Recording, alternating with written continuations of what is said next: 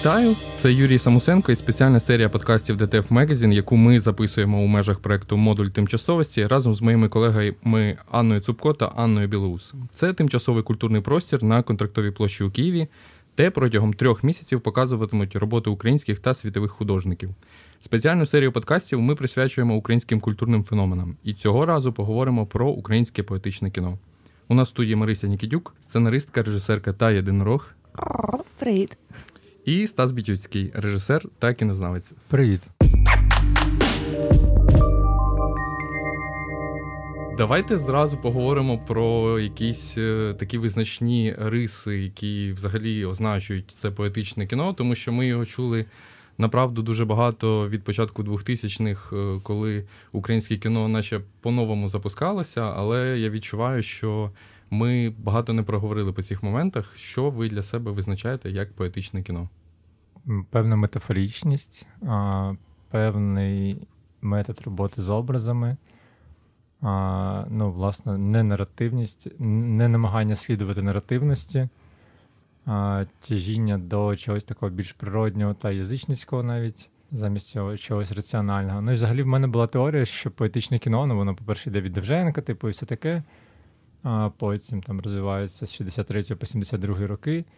Але в мене була теорія, що взагалі що все це поетичне кіно, особливо в 60-х роках, ось це покоління, що це був як супротив взагалі московському кіно і тому виду кіно, яке йшло з Москви. Бо в Москві в 60-х роках, вже, коли з'явилися ці нові покоління, той же Хуцієв і там інші режисери, і всі вони наче слідували партії, яка казала, що кіно має бути реалістичним, показувати реалістичне життя, так, як воно є.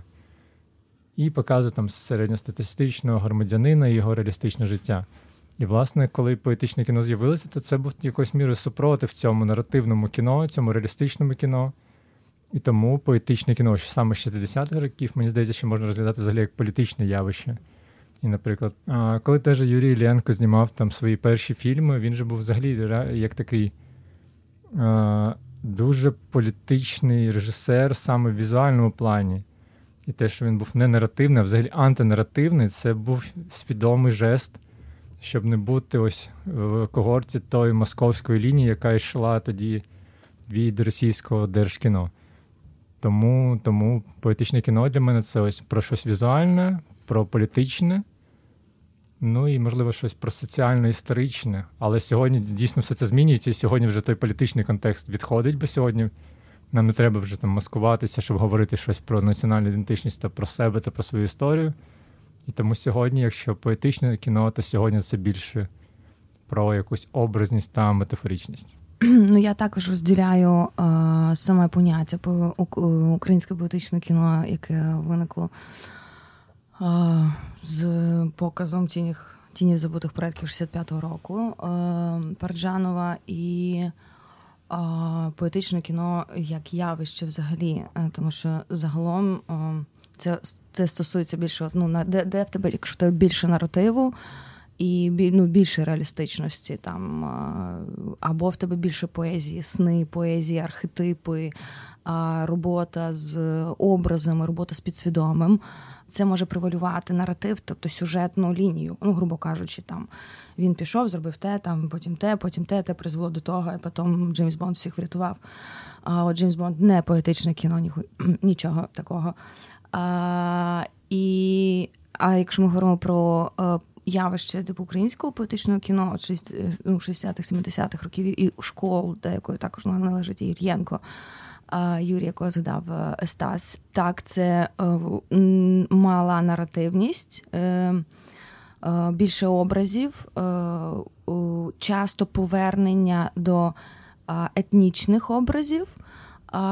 Чому, на мій погляд, це пов'язано з політикою, але з політичною, але це скоріше як внутрішній протест, тому що на противагу цьому реалізму, який такому дуже скудному, насправді, уніфікованому реалізму, який пхався сюди з Москви, в кіно. Кіномова – це не просто сюжет, ти показуєш людей, в що вони вдягнені, що вони співають, якою мовою вони говорять. І в результаті, якщо ти не якщо це задача Москви завжди була уніфікувати і переплавити нахрін, типу, всі народи, всі нації ув'язнені. Не задача більшовіцької Москви. І Совку, по суті, була в тому, щоб створити і Російську імперію. Нарешті створити імперію, в якій буде один російський народ, похір, як він виглядає. Якого в тебе там очі розрізу, там, чи ти більше білявий, чи ти менше білявий, там, то потім. Але це все мали бути росіяни без пам'яті, без історій, без власних історій. І це призводить якраз до того, що коли раптом люди... Параджанова, це була хрущовська відлига, да? Тобто, мені так здається, коли кіно там знімалося, да, воно якраз закінчилося, не свезло. Але, по суті, я думаю, я так припускаю, що був цей момент трошки свіжого повітря, коли кіномитці роздивилися в боки і побачили реальність, і почули ці співи. І, ти не можеш інакше там, ти не можеш показувати людей... яких ніхто ніколи не бачив. Це ось твій контекст. І таким чином, виникає поетичність. Тому що Україна, як на мій погляд, взагалі дуже, я можу це там доводити, можу це потім говорити, поетична нація в своєму, в ядрі. Ми експресивні, поетичні, дуже вітальні. У нас така природа, тобто географія диктує, і плюс історія, там треба було брутально ходити і давати люлей там всім підряд, печенігам, татарам, османам в плані, росіянам, полякам. Тобто, це бунт. Це завжди бунт плюс буйство і краса. Це все разом формує дуже вітальну поезію, дуже вітальний такий струмень, який не можна було не побачити навіть Вірмену Параджанову. Це не могло пройти навіть повз людини, там, яка не звідси, тобто, хоча схоже. І ця поезія, вона була відмінною. Це і було, це воно сформувалося, от таке поетичне кіно, в якому були образи, в якому була Україна, в цих образах підсвідомих, яке, чесно кажучи, дістається з колективного підсвідомого, на мій погляд. І це стало проблемою. І саме тому зразу вже почали забороняти школу українського поетичного кіно, зразу почали совки, і совки почали говорити, що це етнографізм, це не прикольно, це фу-фу-фу, це отстой, це це якась хіра села, а не міста. І коли до нас, коли мені говорили про те, що що кіно трошечки як в стилі поетичного кіно, тільки лучше. Я думаю, що лучше, це гарний комплімент. Але нам навіть сама критика поетичного кіно, яка в нас вкоренилася, дісталася нам від совків і від російського, від чекістів. А ми просто думаємо, що ми додумалися до того, що коли багато образів і немає сюжету, то нам не інтересно. А ти вважаєш, що закид, який, мені здається, часто дорікають українському поетичному кіно про те, що йому відсутня оця сюжетність і наративність, але розглядаються скоріше як мінус. Цей закид теж з'явився десь із тієї епохи? Да. Звісно, він там і з'явився. Тобто вся етнографізм, відсутність сюжету там і фу-фу-фу. Розумієте, що тоді все українське, тобто те, що робили, наприклад, всі роки незалежності України, українське це трошечки, це шарвари, це шарварно. Це шарварщина, ми самі такі фу-фу-фу, я ж вишиванку не ношу, да? А потім от 24 лютого всі такі, де моя вишиваночка? Ой-ой-ой-ой, по-моєму, от що-то з мене витікає, це кров. Ми, нам весь час, намагалися, це ахієнна насправді стратегія, це суперська стратегія, взяти ваш культурний код і витіснити його на маргінес. Сказати, фу, це отстой, це культура села. В 70-х, по-моєму, роках, чи і в 80-х, зараз я з датами трошки можу плутати, я ж була театральним критиком, не тільки єдинорогом. В Києві два театри, Лесі Українки і Франка, російськомовний, україномовний. А в Франка не можна було, українською мовою не можна було, було заборонено грати Шекспіра, Ібсена, тільки п'єси, умовно кажучи, корифеїв. А вони писали більше про 19 століття, да? Це сільська, в більшості тематика. І там теж їм забороняли про місто писати, там всі ці циркуляри і тому подібне. І виходить, що актор народжуються, да, типу на класиці, на фундаменті. Фундамент – це Шекспір. І хочеш бути, типу, класним актором, типу, культурою міста, іди грай російською. Любиш українську, люби і курочок на сцені, і соломку, ота, яка там ходить, ну, там лежить, і оцю вишиваночку, типу, яку, з якої ти не вилазиш, і дурацький абсолютно образ українця Селюка. І це було всюди. Це було в театрі, це було в кіно, це було в літературі. Не можна було бути класним українцем. Якщо ти класний, ти маєш бути російськомовним, ти маєш бути в парадигмі російської культури, а якщо ти інакший, тебе викидають на маргінеси. Тебе не помічають, тебе засилають на заслання, тебе розстрілюють. Типу, югу. От що відбувається. Ну, і ми, як українці, маємо це розуміти. Бо це було весь час совків. Це було і до совків, але в совках це було дуже, типу, це була програмна, типу, ідея. Це відбувалося 30 років нашої незалежності, і сьогодні, типу, більшість українського населення ходить з іншим культурним кодом. У них сердечко, типу, реагує на, там, не знаю, господи, я навіть не скажу, ну, на «Убить дракона», найменш гірше кіно, яке я бачила з радянського, типу, дискурсу. Але не реагує на Довженка, не реагує на тож Іллєнка, не реагує на Ворожбит, на Нікітюк, на Бітюцького. Не реагує. Просто тому, що воно вообще, типу, інше. І тепер, коли нас всіх бомблять, типу, і всі такі кажуть, ну давайте, окей, ми не Росія, ну тоді треба повертатися, треба відкривати в собі українця і розуміти, що дає ця територія. І з якою культурою, своєю культурою, її можна і формувати. Ну, тобто включатися в цей процес, але вона має бути наша. Інакше, якщо хтось не розказує, якщо ти не розказуєш про себе історії, історії розказують про тебе, за тебе інші. І формують те, що їм хочеться, а не тобі. Ну, а потім приїжджають на танках.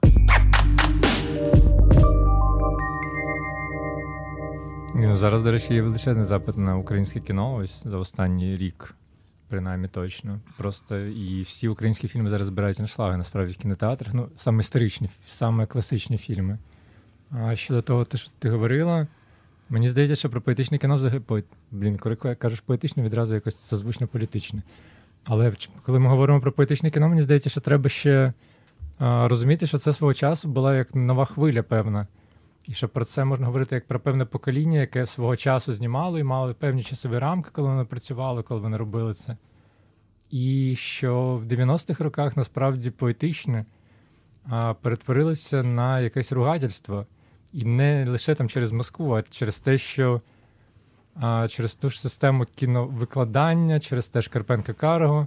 Тому що дійсно ті викладачі, які працювали в Карпенко-Карго, намагалися вдолблювати студентам ось ці основи поетичного кіно, не розуміючи і вже просто не сприймаючи, що світ змінився, що поетичне кіно, ну, в той формі, якій воно було, що воно себе вичерпало, і що поетичне кіно воно мало би еволюціонувати. І, в принципі, це з ним відбувалося, там, чи не знаю, через це, якісь там, через ту ж Наталю Мотузку в 90-х, через інших режисерів. Але студентам і молодим режисерам в 90-х, 2000-х, можливо, навіть пізніше теж, просто ось викладали, ось, що поетичне кіно – це наше все, його треба знімати. І ми дійсно мали свого часу величезну кількість якихось, ну, дуже поганих студентських фільмів і студентів, які були, кінематографісти були просто зіпсовані ось цим намаганням робити поетичне кіно. Метафору, типу, да? Типу, замість сюжету ти робиш метафору. Так, і ти все вже нічого не вкладаєш. І якщо раніше... Ну, воно порожнє. Тебе... Да, тому що ну, воно закінчилось, воно порожнє. Форма, типу, себе вичерпала. А, ну, так само, як ну, ніхто ж зараз не знімає французьку нову хвилю. Так, да, бо це буде застаріло. Це, да. Да. І ми отримували прям цілі покоління, які знімали таке застаріле кіно, а потім виявлялося, що воно нікому не потрібно. І воно було нікому не потрібно не через те, що там глядач там був не готовий до цього, а через те, що воно було дійсно погане. І таким чином не створився якийсь певний міф, що ось українське кіно – це таке погане кіно, шароварщина.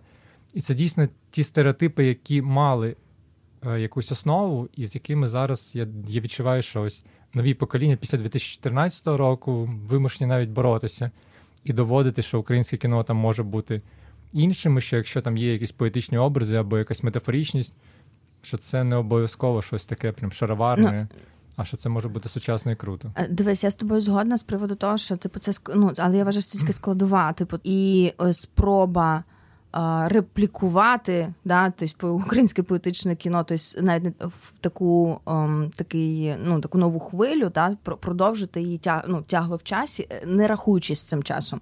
Мені здається, це правда. Не здається, це таки так і було, але це лише складова того, скажімо, того відчуження, тої прірви, яка знаходиться між там українським кіно і українським глядачем, тому що знову ж таки, не можна все-таки виключати російський типу контекст, радянський, російський, руський оцей контекст. І те, що це, умовно кажучи, знаєш, це як Марвел і Одріяр, да, там фільми, там, да, умовно кажучи, до того, що це піарилося, це мало маркетингову підтримку, і це вводилося в якийсь культ, коли, да, оці от абсолютно дебільна хір, коли всі, на Новий рік ти сідаєш і дивишся з легким паром. Не надивився? Скільки, сука, можна?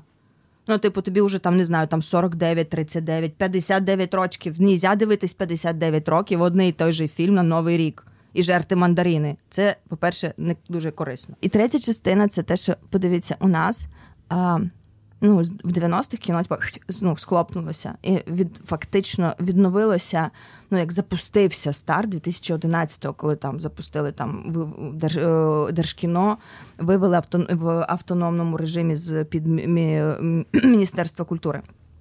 І почалося фінансування, включаючи з'явилася категорія фінансування дебютів, щоб знайти і привести нових людей в професію, режисерів в першу чергу. Ми їх загубили, багатьох потенційних, тому що вони всі ходили працювати там на став на російських серіалах, які у нас в основному, тобто на російський ринок. І от в цьому проміжку, мені здається, наша аудиторія, і багато, і ми втратили зв'язок між тим, що коли ти йдеш в кіно, ти бачиш не казку, а ти можеш подивитися в дзеркало. А коли ти дивишся, навіть якщо коли ми дивимося Бетмена, нам кажеться, що це така охерена сказка, такий нуар, боже, да?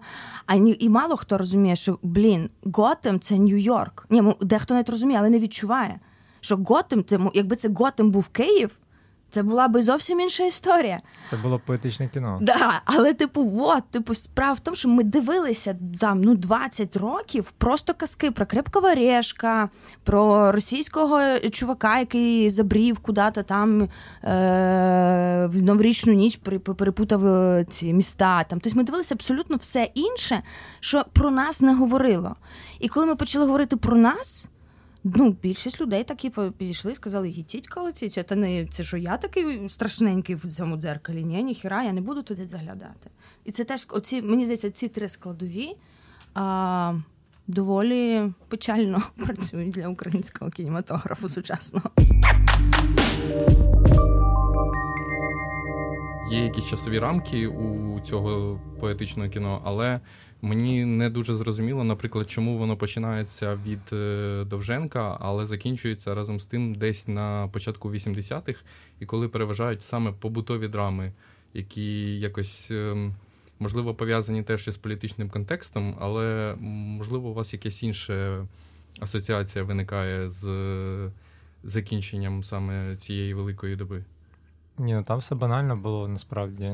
Її просто поетичне кіно просто заборонили і звільнили тоді голову Держкіно да. Святослава Іванова, і звільнили Василя Свіркунова. Це дві людини, які, власне, давали шлях всім тим молодим тоді режисерам знімати це кіно. І в 73-му році Щербицький, перший секретар Комуністичної партії України, він виступив тоді з заявою, що поетичне кіно – це зло, і що він знає, що з цим робити, і що фактично він визнав, що поетичне кіно – це тепер заборонена річ. І тоді всі режисери, вони ж або вимушені були знімати, ті, що знімали поетичне кіно, вимушені були знімати за сценаріями якихось московських, російських сценаристів, або взагалі піти з професії на якийсь час. І, власне, наступне покоління, яке прийшло за ними, яке, така нова хвиля українського кіно, Балаян, Криштофович, Єршов і інші, вони ж на початку всі хотіли знімати поетичне кіно. І це мало бути взагалі такий покоління, яке наслідує покоління. така наслідуваність, якою нас лишили, тому що той же Балаян знімав вже свій один з перших там короткометражних фільмів, це було поетичне кіно.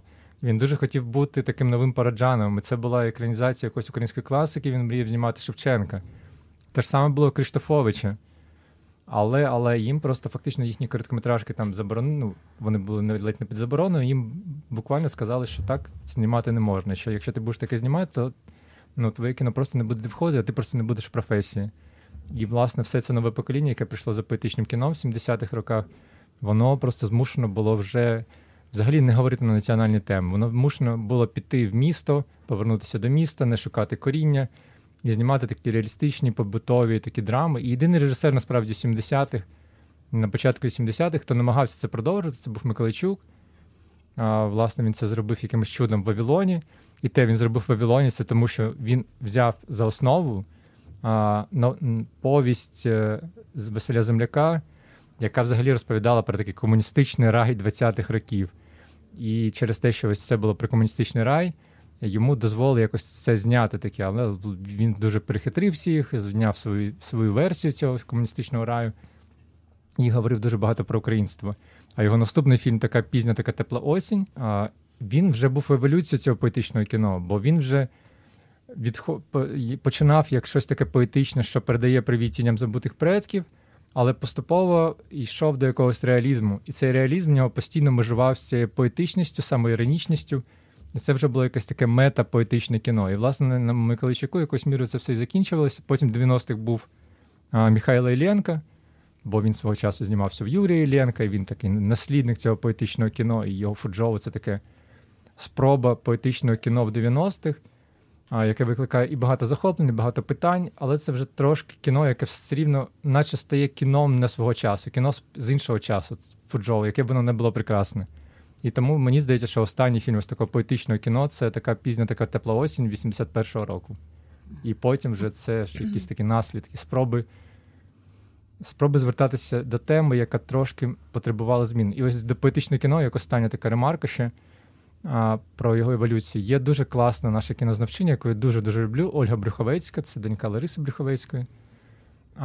І вона ось досліджує українське кіно, поетичне кіно, і в неї є класна стаття, яку ніяк ніде не опублікують поки, тому що в нас просто банально ніде немає, таке не публікується.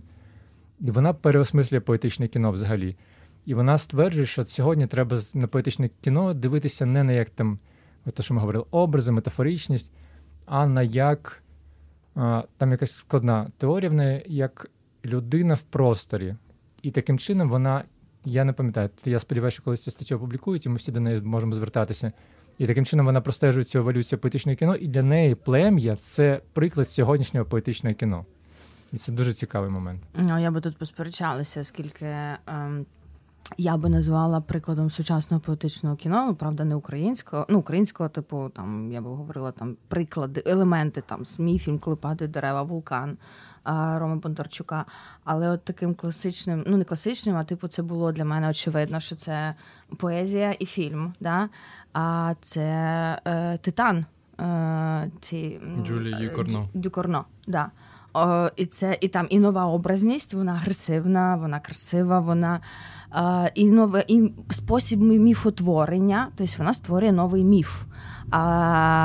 І в цих от образах сучасного світу і пересмислення сучасних тенденцій, ну, от в такий типу спосіб, трошки там і образний, і з тенденцій там трансгендеру, і тенденцій, ну, взагалі, типу, гендери, що з цим робити, там ставлення до тіла, тобто це, ну, self-harm, потім там, ну, тобто там дуже багато такого цікавого, що, ну, насправді виглядає на спосіб створити новий міф.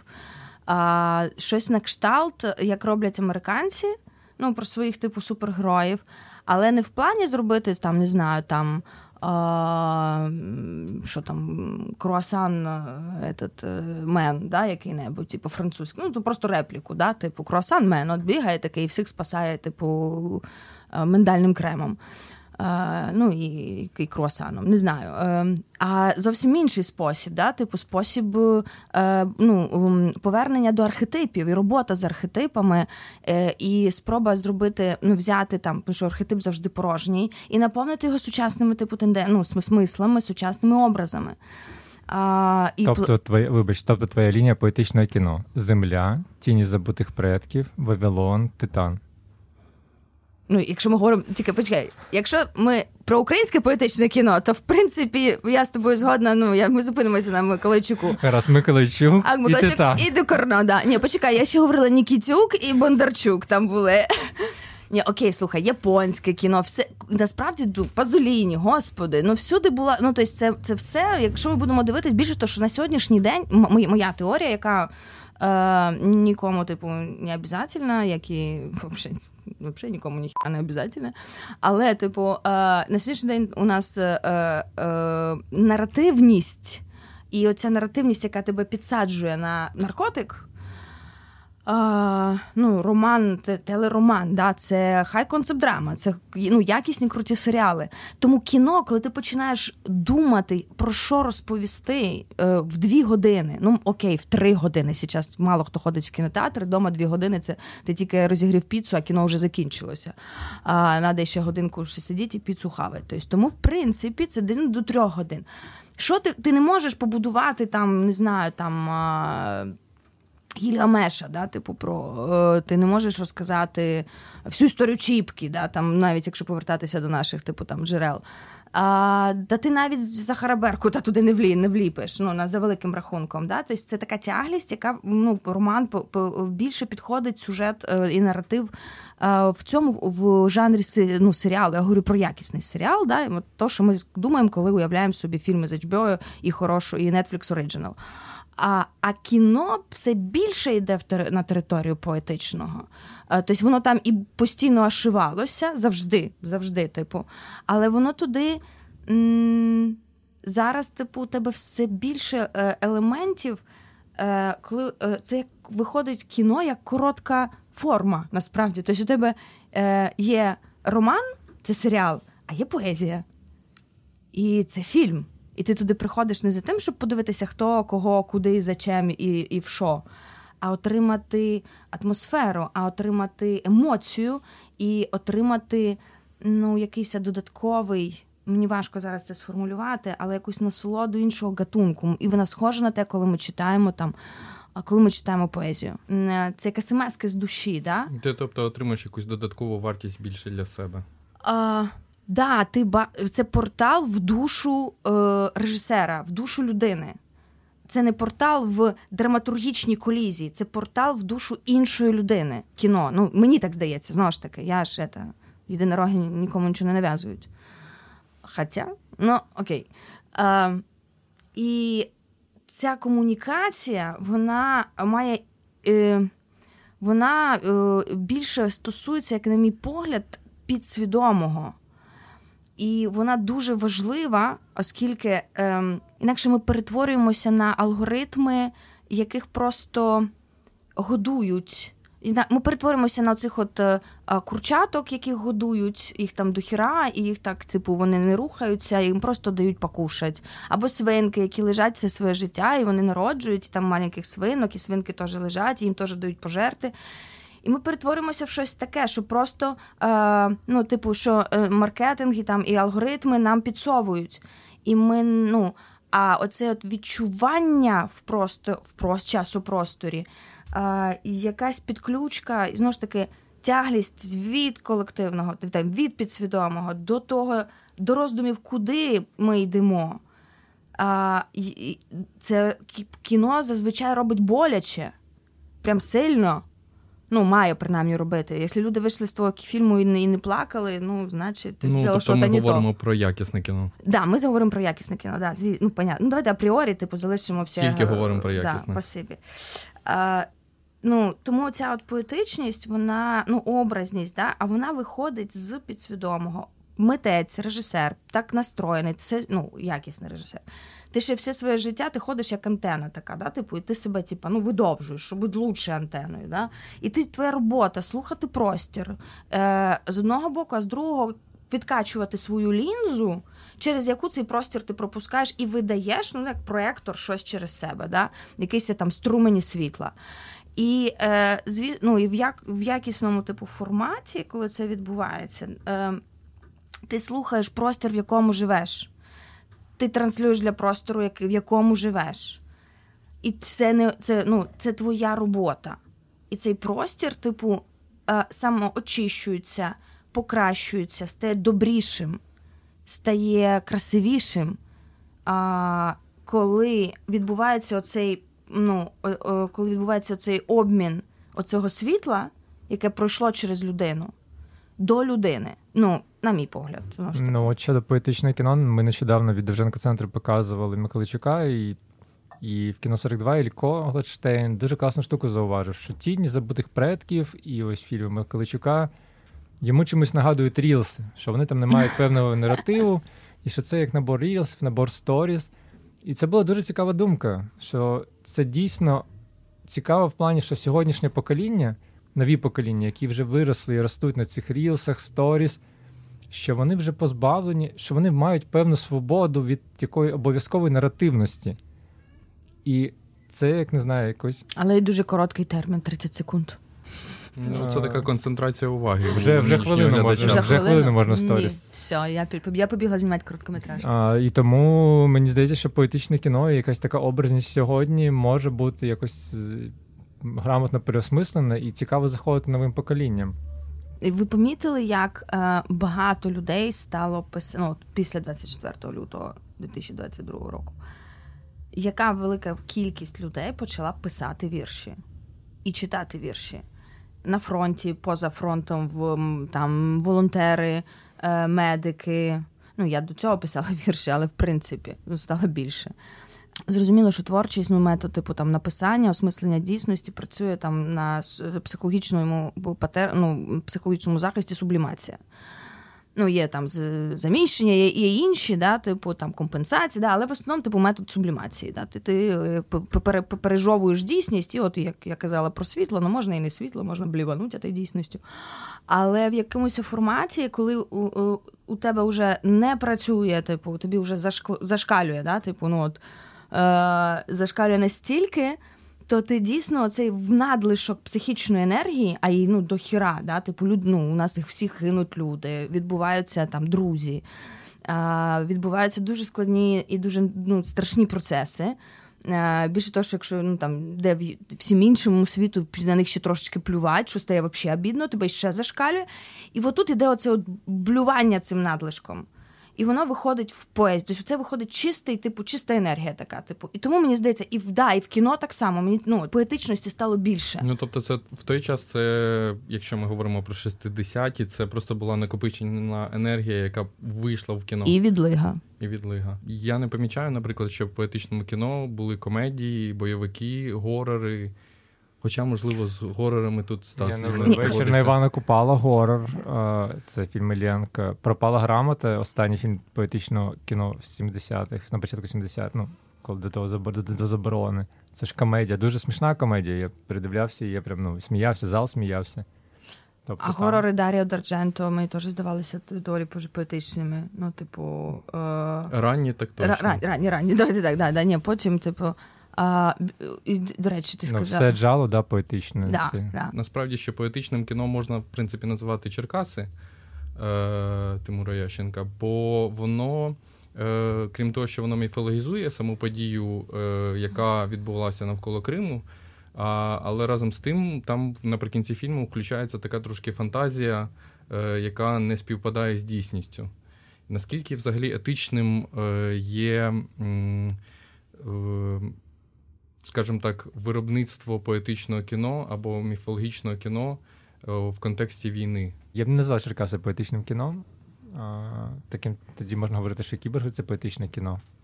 Тоді все кіно поетичне кіно. Але я, наприклад, кіберги і Черкаси трошки відрізняю, тому що Черкаси, мені здається, більш тягліші.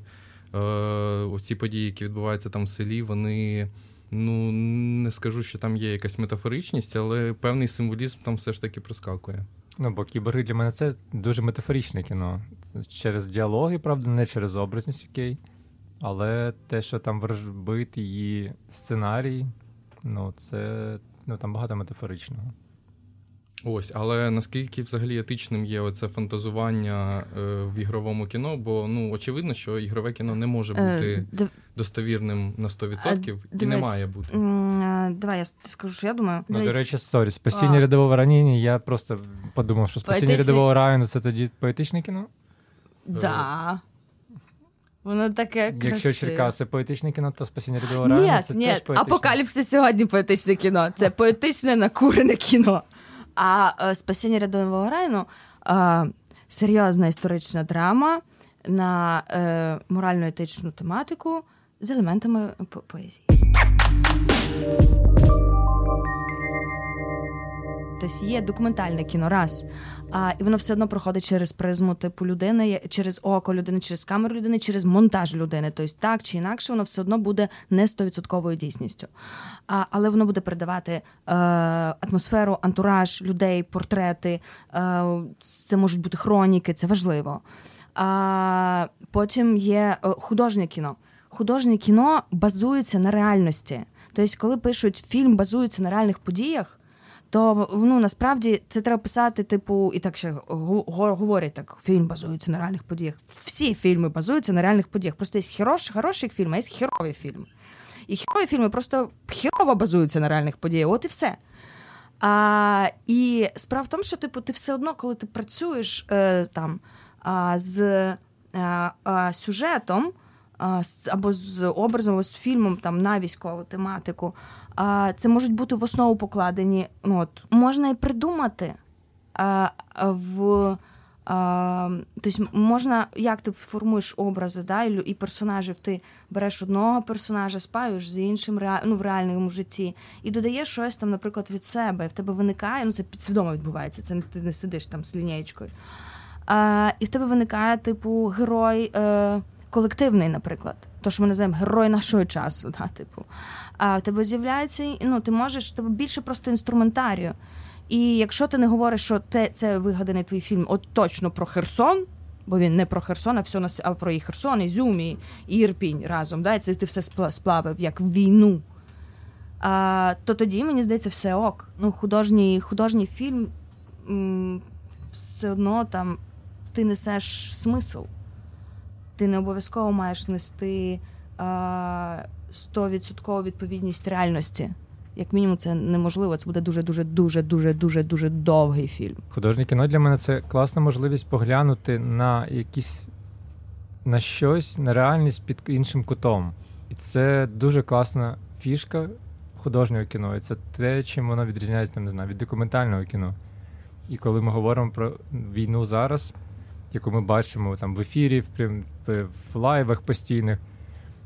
І то дійсно кіно про неї має бути, можливо, не настільки реалістично, бо цю реальність ми і так постійно бачимо щодня. Тому вона, кіно про цю війну, має бути, справді, давати якийсь інший погляд.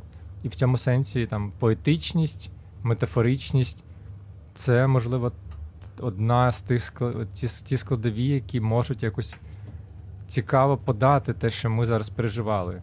Бо, наприклад, не знаю, показувати в лоб щось, ну це зараз вже в художньому кіно саме це, ну мені здається, що це просто не працюватиме. Не знаю, якась страшна трагедія або якийсь щасливий момент. Ну, бо ми це бачимо, ми це переживали самі. Але якщо нам це покажуть якось метафорично, якось незвично, покажуть, не знаю, якісь знайомі події під іншим кутом, ми подумаємо, блін, да, вони такі. І це нам щось відкриє, це нам дасть якийсь новий досвід. І в цьому сенсі, да, поетичне кіно, можливо, сьогодні, як ніколи, може бути затребувано саме ось в воєнному кіно, насправді. Давайте наостанок порекомендуйте по 3 фільми українських з течії поетичного кіно, які б ви радили переглянути. «Вечір на Івана Купала» Юрія Іллєнка.